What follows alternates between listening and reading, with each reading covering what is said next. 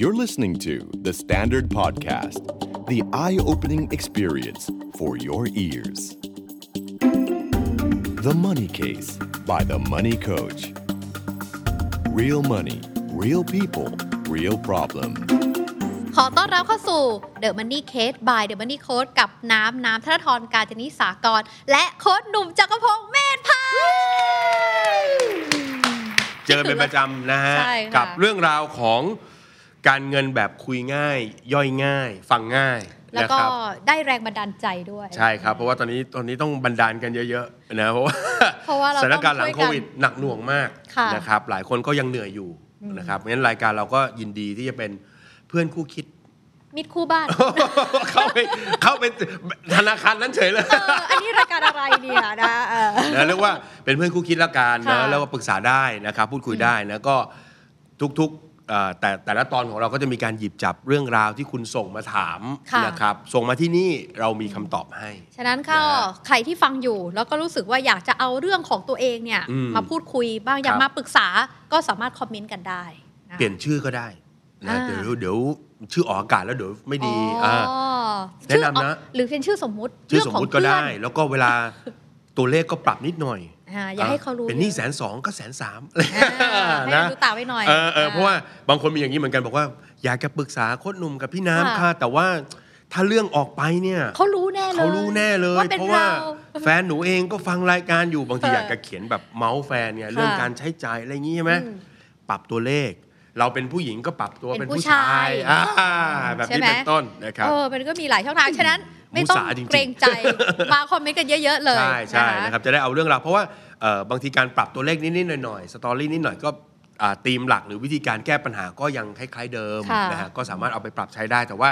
เรื่องเงินเนี่ยต้องยอมรับว่าบางทีคนเราก็เขิน ค่ะ ที่เราจะเอาเรื่องของเราออกอากาศนะฮะเขาบอกว่าเงินเนี่ยมันเป็นเรื่องส่วนตัวนิดนึง ค่ะ นะฮะเราก็ไม่อยากให้ใครรู้ก็ปรับนิดปรับหน่อยได้ ใช่ นะครับแล้วเราก็ตอบให้นะ ได้เลย ออ ซึ่งอย่างวันนี้เนี่ยคน ครับ นี้เนี่ยเขาก็ถามมา อืม แล้ว คำถาม ก็ หรือเรื่องความครับเนี่ยฮะ เป็นหนึ่งหน้ากระ ดาษ A4 เลยพี่หนม ฮะครับ ซึ่งจริง ผม ๆมันดีนะ อ่ะดีดีดี เพราะว่า ดี มีรายละเอียด อ่ะ อ่ะซึ่ง โอ้โห เราจะมาฟังกันนะคะ จ้ะ เขาก็เขียนพาดหัวข่าวมา ครับ พ่อเอาบ้านไปค้ำประกันซื้อรถใหม่ พ่อเอาบ้านไปค้ำประกันซื้อรถใหม่ มี โโห พ่ออ่าไปค้ำประกัน อ่มี ซื้ บ้า อน ร แล้ ถ ว ใหม่ มีบ้านแล้ว อ่น่าจะเป็นบ้านปลอดภาระแหละเนอะ ใช่ แล้ว ก็ ก็ ไปค้ำประกัน เอาบ้านเข้าธนาคารอีกรอบหนึ่งเพื่อเอาเงินกู้ออกมา ไปซื้อรถ โอ้ อ่า อ่ะ แต่ว่าตอนเนี้ยขาดส่งสีเดือนแล้วทำยังไงดีอ่านะคะนี่คือพาดหัวข่าว อือหือ เขาบอกว่าพี่หนุ่มคะพอดีว่าพ่อของหนูเนี่ยเขาเอาบ้านที่ผ่อนหมดแล้ว อ่ะ นะคะ จริงด้วย ไปค้ำประกันเพื่อนำมาซื้อรถใหม่ค่ะ เป็นรถแท็กซี่ อ่ะก็ตั้งใจจะเอามาทำมาหากินสร้างรายได้ สร้างรายได้ อ่ะ นะคะ โดยราคาเนี่ยน่าจะอยู่ที่ประมาณล้านสี่ถึงล้านห้า เฮ้ย เดี๋ยวรถอะไรอ่ะ ใช่ไหม นี่มัน ไรู้อะ SUV แล้ว นะ หรือ นะ อาจจะแบบยังไง เอ๊ะ นะคะ ยังไง เรื่องมันยังไง อ่ะแล้วเขาก็บอกว่าเนี่ยต้องผ่อนน่ะอยู่ที่ประมาณเดือนละ4ี่หมื่นบาทอ่ะต้องผ่อนเดือนละสี่หมื่นนะ อ๋อ ซึ่งโดยปกติแล้วเนี่ยที่บ้านนะคะจะมีรายได้จากการ อือหือ แบ่งห้องที่บ้านเนี่ยให้เช่า อ๋อมีบ้านเช่าด้วย อ่า นะฮะ แล้วเมื่อรวมกับรายได้จากการที่ขายข้าวมันไก่ของที่บ้านเอ เป็น ง คน เนี่ย ทำมาหากิน เฉลี่ยเดือนละประมาณ 30,000ื่น อันนี้รายได้ อ่า นะจ๊ะโอเค ซึ่งบางทีเนี่ยถ้าขายดีก็จะได้ประมาณเดือนละสี่หมื่น โอเคโอเค ก็คือมีรายได้เนี่ยสี่หมื่น อ่า แล้วก็ต้องผ่อน รถแท็กซี่ สี่หมื่น อ่า อ่า โอ้โห แล้วก็มีวงเล็บบอกว่าก็คืองงเหมือนกันว่าพ่อเขาคิดยังไง ถึงคิดว่าตัวเองจะผ่อนไหวเพราะเขาบอกกับหนูว่าผ่อนแค่สามสี่ปีก็หมดแล้ว อ่า อืม ก็ตามสัญญารถ ละมั้งตามสัญญาไปสี่ปีก็สี่ปีก็หมดแล้ว ก็ได้จะหมด แล้ว นะ ไง คะ ทีนี้ เออ ปรากฏว่าล่าสุดเนี่ยเขาโทรมาแล้วแจ้งว่า เออ ค้างชำระมาแล้วสี่เดือนแล้วค่ะ แล้วตัวเขาเองเนี่ยก็เลยได้ไปปรึกษาปัญหานี้กับพ่ออ อืม แต่ปรากฏว่าพ่อเนี่ยไม่คุยด้วย เอ้าว คุณพ่อไม่คุยด้วย เขาบอกว่ายังเด็กอยู่ยังไม่ต้องรู้ อ่าเรื่องของผู้ใหญ่ เรื่องของผู้ใหญ่ อ่าอ่า นะคะ แล้วก็ตัวเขาเองเนี่ยก็เป็น first jobber ด้วยนะคะ มีเงินเดือนเนี่ยเริ่มต้นอยู่ที่ 15,000 บาทเองค่ะ แต่โชคดีก็คือตัวเขาเองเนี่ยไม่มีหนี้แล้วก็ไม่มีภาระอื่นตัวเขาเองนะนะคะ แล้วก็เท่าที่ฟังเนี่ยจากคุณพ่อมาเนี่ยในวงเงิน 40,000 บาทเนี่ยจะมีทั้งการผ่อนในส่วนของรถ และในส่วนของบ้านแยกกัน ก็ไม่ค่อยเข้าใจเหมือนกันเท่าไหร่ค่ะ อ่าอ่าอ่า อ่า อ่าอ่า ก็เลยอยากจะขอรบกวนโค้ชหนุ่มและทีมงานทุกคน ช่วยอธิบายเกี่ยวกับการกระบวนการการค้ำและการกู้เงิน และ อ่า วิธีการคำนวณให้หนูค่ะ เพราะตอนนี้เนี่ยหนูกลัวว่าถ้าพ่อเขาค้างหลาย ๆ งวด ครับ ก็กลัวว่าจะไม่มีบ้านอยู่ เพราะบ้านเนี่ยมีแค่หลังเดียว อืม อ่านะคะ แล้วก็ยังเหลือน้องอีกคนที่ยังเรียนมหาลัยไม่จบ อยากจะทราบวิธีหนูพอจะนึกออกว่าแบบควรจะแก้ปัญหาต่อไปนี้ โอ้ อย่างไรได้บ้าง นะ อื ฮะ ม เมื่อกี้ที่น้ำเล่าเรื่องมาเนี่ย ค่ะ มันมีคำแวบคำหนึ่งคือ เราค้างเหมือนกับสตอรี่คือค้างผ่อนรถมาสัก ใช่ มาสี่เดือน สี่เดือน ซึ่งเชื่อว่านะหลาย ๆ คนน่าจะเคยได้ยินว่าสามเดือนไม่ผ่อนเขาก็ยึดแล้ว เป็นมา เคยได้ยินใช่ไหม ค่ะ เออสามเดือนไม่ผ่อนนี่เขาก็น่าจะยึดไปแล้วสี่นี่สี่เดือนทำไมไม่ยึด ก็เลยอาจจะกังวลว่าเรากลัวจะโดนยึดบ้านไปด้วยหรือเปล่าอันนี้ที่เขาบอก เพราะฉะนั้นโจทย์จริง ๆ เป็นแบบนี้ก็คือว่า คุณพ่อเนี่ยน่าจะมีบ้านซึ่งไม่มีภาระหนี้ค้างแล้ว ก็คือ ค่ะ เป็นของคุณพ่อโดยสมบูรณ์ร้อยเปอร์เซ็นต์จากนั้นคุณพ่อเนี่ยเอาบ้านหลังเนี้ยไปเข้าสินเชื่อธนาคาร อ่าค้ำไว้ เพื่อเอาเงินออกมาก้อนหนึ่งนะ ค่ะ ซึ่งเป็นสินเชื่ออเนกประสงค์อะไรไม่รู้แหละนะครับต้องบอกว่าดอกเบี้ยแบบนี้ก็จะแพงกว่าดอกเบี้ยที่เรากู้ซื้อบ้านปกติเล็กน้อย าเล็กน้อย แล้วก็เอาเงินออกมาเนี่ยอ่ะประมาณล้านห้าละกัน ค่ะ แต่ล้านห้าเนี่ยเชื่อว่าไม่ได้เอาไปซื้อรถทั้งหมด อืม ความหมายก็คือแบ่งเงินจากล้านห้าไปบางส่วน ค่ะ แล้วไปซื้อรถด้วยเงินสดครับ เพราะฉะนั้นเคสเนี้ยรถจะไม่ถูกยึดหรอกเนี่ยสเดือนเนี่ยหมายความว่าเขาไม่ได้ส่งก้อนล้านห้าก้อนนี้ อ่า แต่จะเปลี่ยนเป็นยึดบ้านแทน อ่าค่ะ เพราะว่าเขาได้นึกภาพออกนะ ก็คือเอาเงิ นึกอนอก ล้านห้าออกจากธนาคาร มาแล้ว โดยเอาบ้านไปค้ำไว้ แล้วเอารถน่าจะประมาณเท่าไหร่เจ็ดแสนแปดแสนเนี่ย ใช่ เจ็ดแสนแปดแสนไปซื้อรถด้วยเงินสด ดังนั้นรถเนี่ยไม่มีภาระครับ ค่ะ รถเนี่ยไม่มีภาระ แต่ว่ามีภาระผ่อน บ้านอะค้ำอยู่ ซึ่งไม่แน่ใจว่าไอ้ส่วนเกินตรงเนี้ยคุณพ่อเอาไปทำอะไร เขาก็ไม่ได้เล่าไม่ได้ว่ากันนะเพราะฉะนั้นกลไกมันเป็นแบบนี้นะฮะ ตอนหน้าเนี่ยเราอยากได้จดหมายคุณพ่อ แล้ว ได้ไหม มาเล่าเรื่อง ถ้คุณพ่อฟังอยู่ เออ หรือลูกฟังอยู่บอกพ่อว่าช่วยเขียนฝั่งตัวเองมานิดนึง เออ เออ ดี๋ยวจะ ว่า ตบ เรื่องราวมันเป็นยังไงนะ ใช่ เ อยากฟังอยากฟัง ก็ อ่ะ คิดว่าน่าจะมีส่วนเกิน เพราะว่าลักษณะของคนที่เอาสินเอาบ้านที่ปลอดภาระเนี่ย มันไม่ใช่เรื่องที่น่าจะมีความสุขนะ กับ ค่ะ การที่เอาบ้านเนี่ยกลับเข้าไปเป็นหนี้ใหม่เนกออกไหมมันมักจะมีเหตุผลในการจะใช้เงินอะไรบางอย่าง แล้วคำถามคืออ้าวแล้วทำไมคุณพ่อไม่เลือกทำสินเชื่อรถเองต่างหากไปเลย บ้านจะได้ อ่า ไม่ต้องยุ่ง จะเป็นเรื่องดอกเบี้ยไหม อาจจะเป็นไปได้ว่าอาจจะกู้ไม่ได้ก็ได้ อ่า ด้วยความที่อาจจะรายได้ไม่ชัดเจนหรืออะไรต่างๆนะครับ ค่ะ อ่าแล้วก็มันไม่สามารถทำตรงๆได้อย่างเช่นจะซื้อรถแล้วเอาบ้านไปค้ำรถไม่ได้ ก็เลยต้องมีเป็น เอาบ้าน โป ไป รเซ เอา ส สิน นี้ เชื่อออกมาแล้วก็มา ค่ะ ทำแบบนี้นะ เพราะฉะนั้นก็เลยก็เลยเลือกทางนี้ ทีนี้ไม่จ่ายเขา4เดือนเนี่ยทีนี้มันก็จะกลายเป็นความเสี่ยงของตัวบ้านเองแล้วนะครับ ว่าบ้านเนี่ยเดี๋ยวก็คงจะต้องถูกติดตามทวงถาม ค่ะ แล้วก็ถ้าไม่ฟไม่ไม่จ่ายเขานานเข้า ก็แต่สี่เดือนนี้ต้องบอกก่อนเป็นหนี้เสียไปแล้ว เพราะว่าหนี้เสียมันเริ่มตั้งแต่เราไม่ผ่อนเขาสามเดือน เราก็จะกลายเป็นหนี้เสียหรือที่เราเคยได้ยินคำว่า NPL ค่ะ นะฮะเพราะฉะนั้นต่อจากนี้เนี่ยกระบวนการน่าจะอีกสักเดือนสองเดือนเนี่ยอาจจะไปถึงขั้นนะครับ ฟ้องก็ได้ อ่ะธนาคารจะมาฟ้อง ฟ้องแล้ว คุณพ่อแล้ว ฟ้อง ค่ะ ยึดบ้านแล้วนะครับ ก็น่าเป็นห่วงฮะ อืม เคสนี้น่าเป็นห่วงนะเออ แล้วเราจะเขาเรียกว่าไง ช่วยเขายังไงดี หรือจะอธิบายวิธีการยังไงดีว่าปัญหาของตรงนี้มันอยู่ที่ตรงไหน หรือต้องประเมินตัวเองยังไงสำหรับ คือ ใครต้องประเมินก่อนยังไง อันนี้อันนี้อยากให้เป็นคำแนะนำนิดนึงก่อนแล้วกันสำหรับทุก ๆ คนแล้วกันเพราะว่าเอ่อเชื่อไหมเวลาพี่ทำเรื่องการเงินเนี่ย เวลาคนเราอยากจะใช้สินเชื่อเนี่ย เรามักจะคิดอยู่มุมเดียว มุมนั้นคือเราจะกู้ได้ไหม เราจะกู้ได้เท่าไหร่ นี่คือวิธีคิดเงินเดือนเราเท่านี้ กู้เท่านี้ เรากู้ได้ไหมกู้ได้เท่าไหร่ เรามีรายได้ประมาณนี้ เรามีทรัพย์สินค้ำประกันแบบนี้ เราจะกู้ได้ไหม เราจะกู้ได้เท่าไหร่ แต่ในในกระบวนการของการคิดเรื่องของการใช้สินเชื่อของคนเราเนี่ย อันนั้นเราแค่จุดเริ่มต้น ค่ะ เราต้องคิดไปถึงอีกจุดหนึ่งก่อนที่เราจะทำสัญญาด้วยก็คือ เราผ่อนเขาได้ไหม เราจะปิดได้หรือเปล่าใช่ไหม อ่าพี่เชื่อว่าภาพจะเป็นอย่างนี้นะฮะ ของคนที่กู้ อันนี้ขออนุญาตใช้คำว่า ด้วยความที่อยู่กับคนที่กู้เงินมาเยอะๆอะนะ ค่ะ เออตอบปัญหาเรื่องนี้มาเยอะคนเราจะคิดอย่างนี้ ก็รายได้ฉันเธอดูรายได้ฉันสิ มีบ้านเช่าด้วยนะ แล้วก็มีร้าน ขายข้าวมันไก่ ร้านข้าวมันไก่ด้วย เดือนละสี่หมื่น แล้วถ้าฉันเนี่ยได้รถมาหนึ่งคัน แล้วฉันสามารถอะไร หารายได้ หารายได้ เพิ่ม ได้เพิ่มอีก เอ๊ะมันก็ไปกันใหญ่สิ ค่ะ มันก็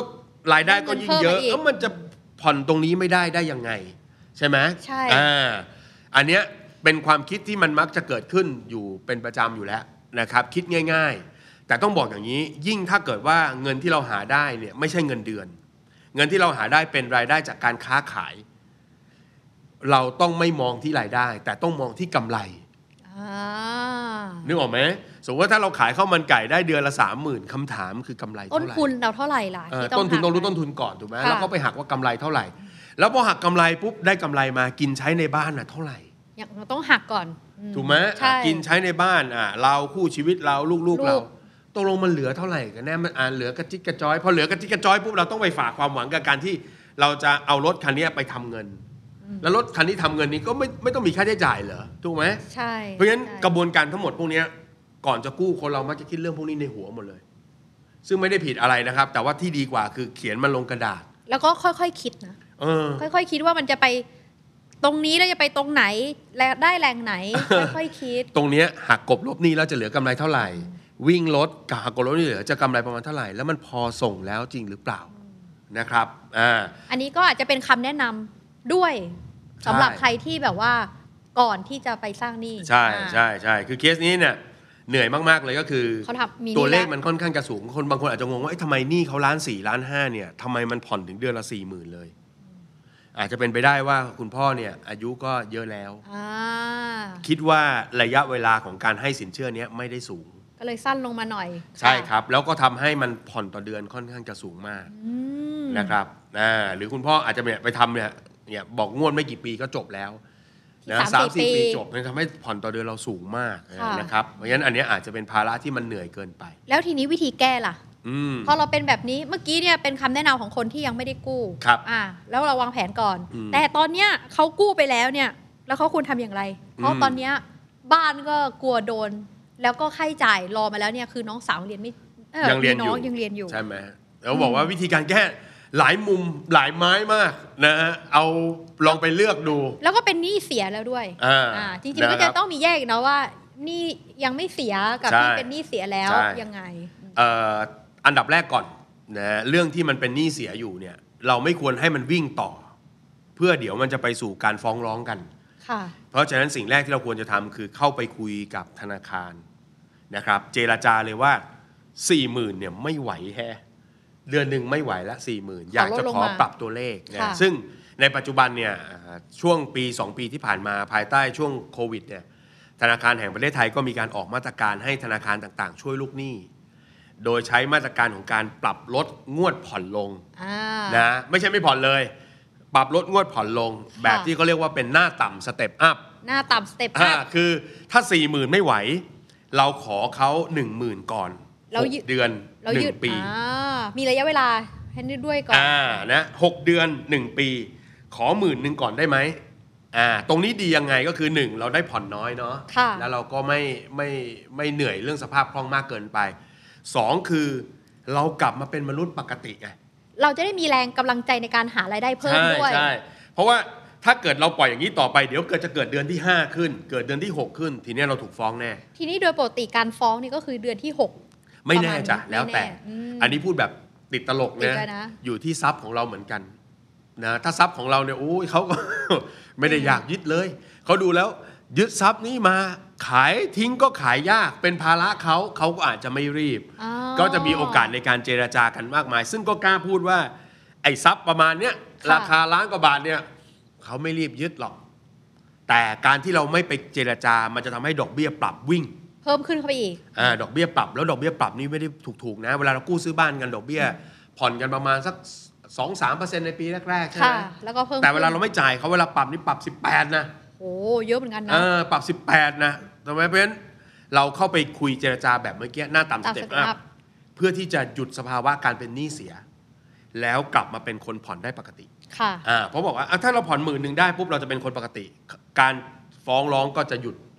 ถูกไหม อ่ามั มันมันมันมันจะไม่เดินเรื่องไปสู่การฟ้องร้อง ค่ะ เรามีเวลาคิดตัดสินใจทำอะไรในอีก 6 เดือนในอีก 1 ปีต่อจากนี้นะครับไอ้หน้าต่ำสเต็ปอัพเนี่ยเราสามารถขึ้นหมื่นหนึ่ง หมื่นห้าสองหมื่นแล้วค่อยๆขึ้น ภายใน 2 ปีแล้วถึง ค่ะ กลับไปเป็นที่เดิมได้นะครับ อันนี้เราต้องกล้าที่จะเข้าไปเจราจาเนี่ยนี่คือทางที่หนึ่ง ค่ะ หยุดก่อนเลย หยุดสภาวะที่จะพาไปสู่การถูกยึดสิ่งต่างๆ อันที่สองก็คือโหหลากหลาย เราอาจจะเลือกถามจริง ๆ เถอะว่ารถน่ะ มันหาเงินได้ไหม อันนี้ แล้ว เราไม่รู้ คุ้มหรือเปล่าด้วยใช่ไหม เออ ใช่ อืม เราก็ไม่รู้แต่เดี๋ยวถ้าฝากน้องเขาไปแนะนำพ่อเขาเดี๋ยวพ่อเขาจะหาว่าอย่ามายุ่งอีก อ่า นะฮะก็แต่ว่ามันเป็นมุมหนึ่งที่ทำได้ก็คือ ก็ขายรถ คือบางทีเนี่ยหนี้เราเนี่ย นะฮะ มีหนี้ได้ แต่หนี้บางอย่างมันอาจจะไม่ใช่ทามมิ่งที่ดีในตอน ใช่ นี้นที่จะมี ใช่ หนี้ก้อน ใช่ นั้น ก็ถ้าเราวิ่งมา4ี่หเดือนเรารู้เนี่ย เรารู้จริงๆเนี่ยว่ามันทำเงินได้ไหมอะ ค่ะ ถูกไหมอ่ะไอ้นี่มันไม่ทำเงินไม่ได้ เราต้องปลีกตัวจากร้านอาหาร เราไปทำตัวนั้นก็ไม่มีเวลาขายไปก่อน แล้วเอาเงินสดกลับมา แล้วก็ถูกไหม ค่ะ กลับมาทยอยจ่ายหนี้หรืออาจจะปิดโปะไปบางส่วนนะแล้วก็ไปปรับโครงสร้างการผ่อนกัน ก็อาจจะดีกว่า นี่ก็คือทางหนึ่งที่ทำได้ แต่คิดว่าถ้าน้องไปแนะนำเนี่ยอาจจะโดนคุณพ่อเอ็ดได้ เราเลยถึงบอกว่าถ้าคุณพ่อฟังอยู่ เออ เนอะเชื่อลูกบ้างก็ได้ อ่าน นะไม่ได้ผิดอะไรนะครับ แต่ว่าอันนี้ก็เป็นทางหนึ่งที่ทำได้นะ ค่ะ เอ่ออีกทางหนึ่งที่ทำได้ คุณพ่อไปเจราจาเลย ว่าไม่ต้องเก่งถึงขั้น 3 4 ปีหมดก็ได้ ขอยืดเวลาหน่อย เอ่อไป ม่ต้อง เจราจาเลยว่าเอ่อไม่ผมไม่รู้คุณพ่ออายุเท่าไหร่เพราะว่าถ้าลูกเพิ่งเรียนจบ ค่ะ คุณพ่อก็น่าจะสอใกล้ งคน ๆพี่อ่ะแก่กว่าพี่นิดนึงเล็กน้อยมั้งนะก็ยังเหลือเวลาอีกเป็น 10 ปีได้ ค่ะ เพราะฉะนั้นเดี๋ยวนี้สินเชื่อบ้านเขาขยับไปเวลาได้ผ่อนได้ถึง 70 ก็มี อืม ดังนั้นถ้าเกิดเราเปลี่ยนสินเชื่อ 4 ปี ไปเป็นสินเชื่อ 10 ปี ภาระค่าใช้จ่ายเนี่ยเราจะลดลงมาได้อีกเยอะเลย ใช่อ่าหรือสินเชื่อพวกเนี้ยอาจจะไปถึง 15 ปี ค่ะ อ่ามันมันโอ้โห อืม จำนวนเดือนมันเปลี่ยนนะอ่าสี่ปีมันคือ 48 เดือนใช่ไหมสิบห้าปีเปลี่ยนนะร้อยแปดสิบเดือนตัวเลขมันผ่อนน้อยลงไปเยอะ ก็อาจจะทำให้อ่าคุณพ่อเบาลงก็ได้ ค่ะ นะครับอ่าอันนี่อาจจะเป็นตัวช่วยนะทำให้เอ่อลดความกังวลไปได้ ถ้าคุณพ่อบอกว่าแหมถ้ายืดไปอีกเป็น 10 ปี เกิดผมเป็นอะไรขึ้นมา ก็เป็นภาระกับลูก ก็ซื้อประกันไว้ แต่ส่วนใหญ่บางทีพวกธนาคารตรงเนี้ย นะ เขาจะต้องมีให้อันนี้อยู่แล้ว อ่าปกติเวลาเรากู้อะไรเกี่ยวกับบ้าน เอาบ้านเข้าไปธนาคารหรือกู้ซื้อบ้านเขาจะปังกึ่งกึ่ง กึ่งกึ่ง อย่า เกื เรีย อบ ก ไป บัง แล้ คั วเกืบอบไปแล้ว เขาก็จะแนะนำให้ทำประกันสินเชื่อบ้าน อ่า อ่าก็เรียกว่าประกัน MRTA จะได้ไม่ไปถึงลูก อืม ฉะนั้น ฮ เนี่ยก็บางทีน้ำคิดว่าครอบครัวเนี่ย อืม เรื่องคือถ้ามองในบางมุมนะบางทีคนเป็นพ่อก็อาจจะรู้สึกว่า อยากให้ลูกได้โฟกัสเรื่องงานของตัวเองหรือเปล่า อืม แล้วก็จะได้ทำงานให้เต็มที่ไม่ต้องเป็นห่วงเรื่องนี้หอ่ามายถึงว่าอาจจะไม่เป็นไรลูกเดี๋ยวพ่อรับผิดชอบเอง อ่า แต่อาจจะ อ่า คิดในมุมนี้หรือเปล่า จริง ๆ ก็ แต่จริงๆมันก็ต้องอาจจะต้องคุยกั เป็นเรื่องในครอบครัวนะนาน่าจะให้เขารู้บ้าง แล้วก็เอ่ออันนี้พูดแบบนะออกอากาศตรงๆนะคุณพ่อครับ ถ้าคุณพ่ออันนี้ไม่ได้แช่งนะฮะ ค่ะ คุณพ่อไม่อยู่เนี่ยคุณพ่อส่งต่อทั้งทรัพย์สินและหนี้สินนะครับ ใช่ใช่ใช่ พี่คุณพ่อส่งต่อทั้งทรัพย์สินและหนี้สินให้ทายาทนะครับ ดังนั้นทำไมเขาถึงไม่มีสิทธิ์ที่จะรับรู้อะไรว่าคุณพ่อสร้างอะไร มีอะไร ไว้ บ้าง ถ้าคุณพ่อสร้างทรัพย์ไว้มากกว่าหนี้ก็โอเค มัน ใช่ จะไปหักล้างแล้วไม่กระทบเขา ค่ะ ถูกไหมเออแต่ถ้าคุณพ่อสร้างหนี้มากกว่านะจริง ๆ แล้วตัวลูกก็ไม่ต้องจ่ายเกินทรัพย์สินที่มีหรอก อ่า แต่ว่าให้เขารู้ไว้บ้างอ่ามันก็น่าจะเป็นเรื่องที่ดี ใช่ เพราะว่าในมุมมองของลูกเนี่ยเราก็เชื่อว่าลูกก็อยากจะช่วยเหลือซึ่งกันและกัน เขาก็รักคุณพ่อแหละ ใช่ ครับ แล้วก็ ะ เป็นวัยทำงานและบางที เออ เรื่องนี้ก็อาจจะพูดคุยกัน นะ นะคะ แล้วก็ ว่า นี่ หา น้อง วิ ทำงากธีาน ร แล้วเนาะ น้องยังเรียนไม่จบ แต่ตัวเขาเองอะเรียนจบ อ่ะตัวเขาเรียนจบแล้วเนี่ย เฟิร์ส เขา จ็อบเบอร์ เขาเขาเขาเป็นผู้ใหญ่แล้วนะ ใช่ รู้ได้รู้ได้รู้ แล้วก็ ได้ เขาก็รับผิดชอบนะ ก็คือเขาไม่มีหนี้ด้วยไม่มีภาระ อ่า อื่น บางทีก็อาจจะเป็นช่วงเวลาที่เราสามารถที่จะพูดคุยกันได้ ใช่ครับ แล้วก็หาทางออกร่วมกันว่า อืม ตอนนี้เนี่ยเราควรจะไปที่ทางไหน อืม รถยังเป็นสิ่งที่จำเป็นนะตอนนี้หรือเปล่า ใช่ หรือเราอาจจะไปโฟกัสกับธุรกิจที่มีอยู่แล้วแล้วทำให้ดีขึ้นกว่าเดิมไปก่อนไหมในช่วงนี้ อ่า แล้วเราก็อาจจะค่อยขยับขยายในอนาคตก็ได้ นะ เช่นเดียวกัน อีกมุมหนึ่งที่พอทำได้นะครับก็คืออ่ะแต่อันนี่คุณพ่ออาจจะอาจจะไม่อยากทำคือ การเอาชื่อลูกเข้ามา ก็ในเมื่อลูกจะเป็นเจ้าของอยู่แล้วใช่ไหม ค่ะ สินเชื่อตัวเนี้ยคุณพ่อเนี่ยทำไว้ 3 ปี ขยายเต็มที่อาจจะได้ 10 ปี อ่า เพราะว่าคุณติดที่อายุคุณพ่อ เพราะว่าเวลา ค่ะ เรากู้อะไรเกี่ยวกับบ้านเนี่ยอายุของผู้อายุของผู้ ผู้ กู้ กู้ บวกกับอายุสัญญาเนี่ยมันห้ามเลย 60 70 อ่าค่ะ แต่ถ้าเราเปลี่ยนก็คือเอาลูกเข้าไปเสริมอีกหนึ่งคน อายุของสัญญาจะยืดได้เท่ากับอายุของลูก เพราะว่าลูกเนี่ยอายุยังน้อยแล้วเขาก็ยังมีความสามารถในการผ่อนที่ยาวมากขึ้นได้ ใช่อย่างเช่นคุณพ่อสมมติคุณพ่อ ค่ะ 55 อายุสัญญาบวกอายุคุณพ่อเนี่ยต้องไม่เกิน 60 เพราะฉะนั้นคุณพ่อจะทำสัญญาได้แค่ ห้า 5 ปี ปี แต่ถ้าลูกอายุ ค่ะ 20 สัญญาจะเปลี่ยนใหม่เป็น 40 ปีได้นะ อืม ถ้า 40 ปีปุ๊บตัวหารมันก็น้อยลง ค่ะ ถูกไหมอ่ะเราเราเอาอย่างนี้ลูกผมก็เป็นหนี้ยาวไปไม่ไม่ใช่ไม่ใช่ความหมายคือ ยืดให้มันเบาก่อน ในะ ช่ว ค ง รับ นี้ แล้วเราก็ผ่อนไม่ต้อง4ี่หมื่นละ ค่ะ เอ่อล้านห้าเนี่ยอาจจะผ่อนประมาณประมาณหมื่นหนึ่ง อืม นะไม่เกินหมื่นหนึ่ง ค่ะ อ่าพอไม่เกินหมื่นหนึ่งปุ๊บ ถ้าคุณพ่อหาเงินได้มากกว่านั้นก็โปะก็เพิ่ม มันก็ทำให้มันหมด เร็วขึ้นได้เช่นเดียวกัน อ่าระหว่าง4ี่หมื่นที่ต้องจ่าย ถ้าไม่จ่ายใน 30 วันจะต้องเป็นการผิดนัดชำระ แล้วก็พาไปสู่หนี้เสีย ค่ะ กับถ้าคุณพ่อหาได้สี่หมื่นจริง ๆ จ่ายปกติหมื่นหนึ่งแล้วโปะ แล้ว สา ก็ มห โปะ มื่น 30,000 นี่จะหมดเร็ว ยิ่ง ขึ้น เร็วขึ้นไปอีก แล้วเขาไม่ได้บังคับด้วย มันทำให้การบริหารมันคล่องขึ้นง่ายขึ้นได้ แล้วก็มันทำให้บางทีความสัมพันธ์ในครอบครัวหรืออสุขภาพจิตในในครอบครัวก็จะดีขึ้นด้วย ลดลง อืม เยอะเลยเยอะ นะ เล คะ ยนะฉะครับ นั้นเนี่ยถ้าเรามาฟังเนี่ยมันมีทางออกนะ อืม สำหรับคนที่มีหนี้ ครับ นะคะมีหลากหลายวิธีเลยนะคะไม่ว่าจะเป็นเจรจา อืม ไก่เกลี่ยนะคะ หรือว่าเราอาจจะลองดูความสำคัญของเราจริงๆว่า อ่า มันสามารถทำอย่างไรได้บ้าง ใช่ครับ นะคะ มีมุมหนึ่งที่ไม่รู้เล่าดีหรือเปล่า ถ้าพูดมาแบบนี้แปลว่าเล่าเลย ถ้าพูดมาแบบนี้แปลว่าเล่าเลพี่ใช้ย คำนี้ได้ไหม ค่ะ อะ อ่ะเล่ามาค่ะ คำว่าหนี่เสียพี่อยากจะเล่าคำว่าหนี่เสียคือว่า คือเวลาที่เราเป็นหนี้เขาอะเรายังไม่เป็นหนี้เสีย เรามีหน้าที่ต้องชำระคืนเขาใช่ไหม ค่ะ แต่เมื่อไหร่คุณเป็นหนี้เสียแล้วเนี่ย มันกลับด้านกันนะ ธนาคารจะเริ่มกลัวคุณแล้วนะ อ๋อธนาคารก็กลัวเรา อัน เหร นี้ อ ใช่ใช่ใช่นะอันนี้ไม่ได้บอกเพื่อให้ไปไปเขาเรียกว่าอะไรนะ ไปหาแง่มุมทำประโยชน์อะไรที่ไม่ถูกต้องนะ ความหมายคือเขาเริ่มกลัวเราคือนึกภาพนะเอ่อคนคนนี้มีแววจะเป็นหนี้เสียหนี้เสียจะเป็นตัวชี้วัดตัวหนึ่งของแบงค์เขาอะเขาก็ไม่อยากให้คนเป็นหนี้เสียกันเยอะๆในในส่วนลูกหนี้ของเขาแล้วถ้าเทียบระหว่างคนเป็นหนี้บัตรเครดิต วงเงิน 5 0,000 ค่ะ กับบ้านหนึ่งหลังแล้วล้านห้า อืม คนคนนี้ล้มเนี่ยเท่ากับบัตรเครดิตเป็นร้อยใบเลยนะ ใช่ไหม ใช่ เออเพราะฉะนั้นคนคนนี้ ใหญ่โตมาก เพราะฉะนั้นถ้าเป็นไปได้เคลียร์ได้เนี่ยเขาอยากจะขอคุยอยู่แล้ว เขาอยากจะเคลียร์อ คือยู่เอา แล้ ให้ ว เขาเปิดโอกาสที่จะให้เราไปเจรจาอยู่ อืม อืม เคยเป็นน้ำเคยเป็นเจ้าหนี้ใครไหม หรือไม่ค่อยใครยืม เฮ้ยคิดนานยิ่งแสดงว่าไม่ค่อยใครยืม เว เลย ลาคนยืมจะบอก เออ ว่าไม่มี เออเออที่พี่จะบอกคือคนที่ให้ยืมคนอื่นยืมตังค์อ่ะ แล้วทวงเงินไม่ได้อ่ะ เขาเครียด ความเครียดจะกลับไปที่ ตัวตัวเขา ตัวเจ้าของ เอ อ่าง เจ้าของเงิน แล้วเจ้าของเงินจะเริ่มอารุ่มอร่วยแล้วเฮ้ย สักหน่อยสักนิดก็คืนมาเธอะ เฮ้ยเฮ้ยที่ยืมไปสองหมื่นน่ะ ถ้าจ่ายไม่ได้ ก็อย่าถึงกับไม่จ่ายเลยเว้ยเฮ้ย สอง เดือน ร้อ ละ ย สองพัน ก็ ก็ ยั ยังง ดี ดีอะไรอย่างเงี้ ยสองร้อยเลยเหรอเออ ก็ยังดี เพราะงั้นไม่ได้บอกว่าทุกคนจะต้องมาที่สภาวะหนี้เสียนะ เชื่อว่าคุณพ่อก็น่าจะสู้เต็มที่แล้วแต่ว่าตอนเนี้ยมันไปสู่สภาวะที่เป็นหนี้เสียแล้ว นั่นหมายความว่าตัวเรามีสิทธิ ค่ะ แล้วก็มีเรียกว่ามีโอกาสเล็ก อืม ๆ ที่เราจะได้พูดคุยเจรจาต่อรองมากกว่าคนที่วันนี้กำลังผ่อนดีอยู่เนี่ยคือผ่อนดีอยู่เนี่ยเขาต้องถามเยอะมากเลย ก็ผ่อนดีอยู่แล้วจะมาลดทำไม เราต้องโชว์สลิปดูสิเนี่ยเงินเดือนมันลดนะอย่างงู้นอย่างนี้เนี่ยโอ้ยขอเอกสารร้อยแปดแต่พอเป็นหนี้เสียไปแล้ว 3 เดือนเนี่ยไม่ต้องโชว์เอกสารอะไรละ เขารู้แล้ว เฮ้ย เขา ไอ้ รู้แห นี่ ละ ไอ้นี่ของจริง อ่า เออแล้วถ้าปล่อยไว้เนี่ยคือเมื่อไหร่ที่เขาเริ่มฟ้องเรานะหนี่ร้านห้าตัวนี้จะถูกลิสต์ขึ้นไปเป็นหนี้เสียทันที ซึ่งเขาต้องตั้งสำรองพัก อ่าอ่าอ่า และเขาต้องมาหาทางขายทอดตลาดบ้านเราวุ่น ใช่ วาย ใช่ ทางจบของเขาคือ ถ้าเจอตัวแล้วคุย แล้วปรับเงื่อจนบเร็ว ไข กว่า ให้ผ่อนปกติได้ดีกว่า ค่ะ นะฮะ น้ำขออีกนิดหนึ่งได้ไหมพี่หนุ่ม เออ ขออีกนิดหนึ่งอยากจะให้เป็นไกด์ไลน์แล้วกัน สมมุติว่าถ้าเราจะมีหนี้อ่ะมันมีสูตรสำเร็จไหมหรือมันมีตัวเลขไหมว่าควรมีหนี้ไม่เกินเท่าไหร่ ในถ้าเทียบกับรายได้เรา อันนี้แบบ อ่า คือพี่ว่าเอาเอาดูจากยอดผ่อนนะคือตัวเลขหนี้อ่ะอาจจะไม่ใช่ปัจจัย บางคนอาจจะ 3 ล้าน 5 ล้าน8แสนเนี่ยไม่เท่ากัน แต่ขอให้ดูว่าไอ้สล้าน5ล้าน8แสนของคุณเนี่ยสุดท้ายแล้วมันไปจบที่ผ่อนต่อเดือนเท่าไหร่ ถ้าเรารู้ว่าผ่อนต่อเดือนเท่านี้แล้วเราจะมาเทียบ อ่าเทียบกับรายได้เรานะก็ไม่ควรเกิน 40%นะถ้าเกิน 40%มันจะเริ่มเหนื่อยนะอ่ายกตัวอย่างเช่นเราหาเงินได้ 100 บาท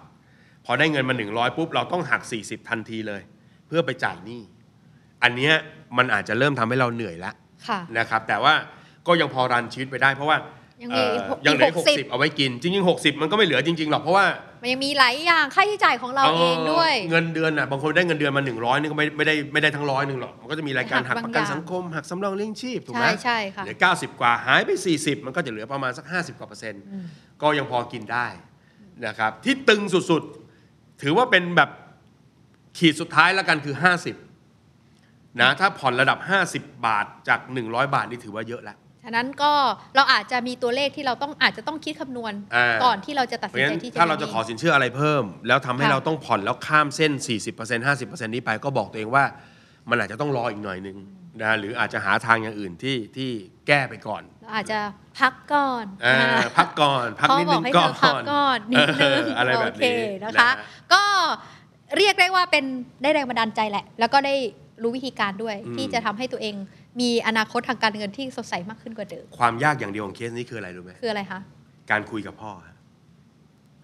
เพราะว่าพี่เองเป็นคนที่แก้หนี้ตั้งแต่อายุ 22 แล้วก็พยายามไม่ใช้วิธีของพ่อ ด้วยวิธีการที่เชื่อว่า อันนี้แบบดูแล้วเป็นกบฏเล็ก ๆ นะ ก็คือถ้าวิธีของพ่อถูกอะเราต้องไม่มีปัญหาสิ อืม ถูกไหมแล้วพี่ก็เดินเข้าไปคุยกับธนาคารตรงๆ ตอนที่แก้ปัญหา แล้วก็ได้วิธีการมา แล้วคุยกับพ่อก็ไม่ตรงกันนะแล้วก็บอกว่า พ่อก็จะพูดคำหนึ่งขึ้นมาบอกว่า เองไม่รู้อะไรหรอก นี่ตกเขาเป็น ลง คน เป็นเรื่องของโค้ดดุมนี่ ไม่ใช่ นี่พูดประเด็นนี้วันนี้พูดประเด็น อ่าย ากที่สุด เพราะเมื่อกี้เราพูดถึงเทคนิคอล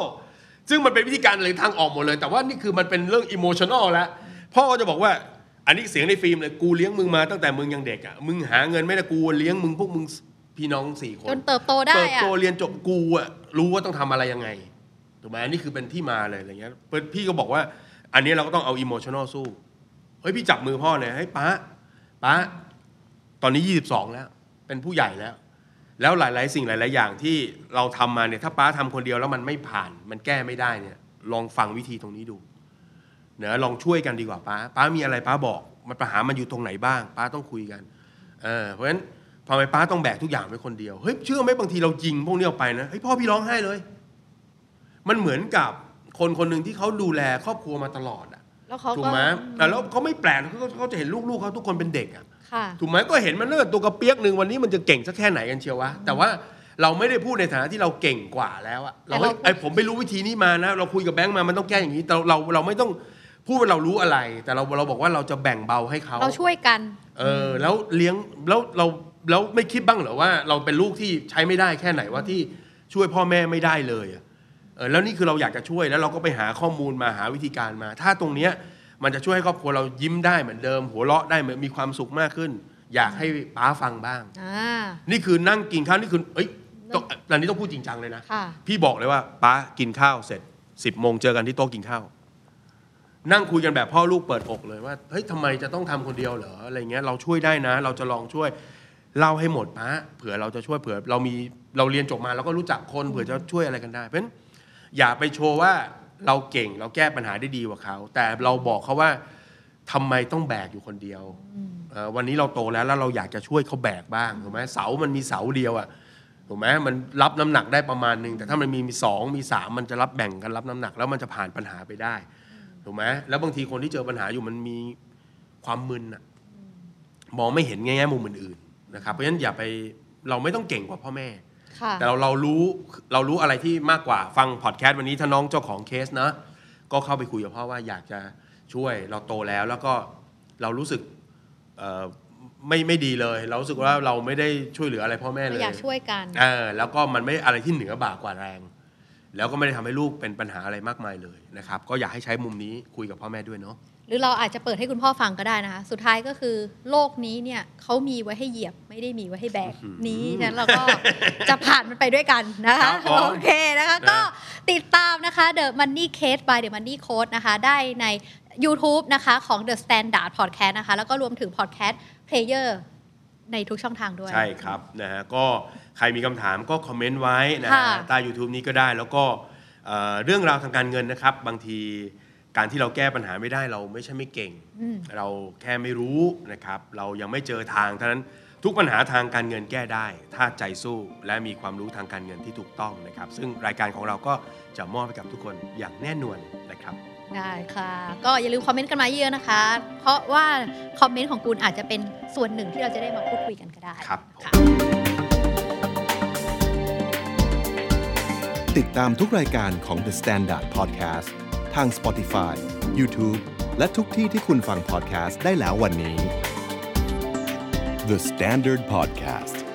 Eye Opening for Your Ears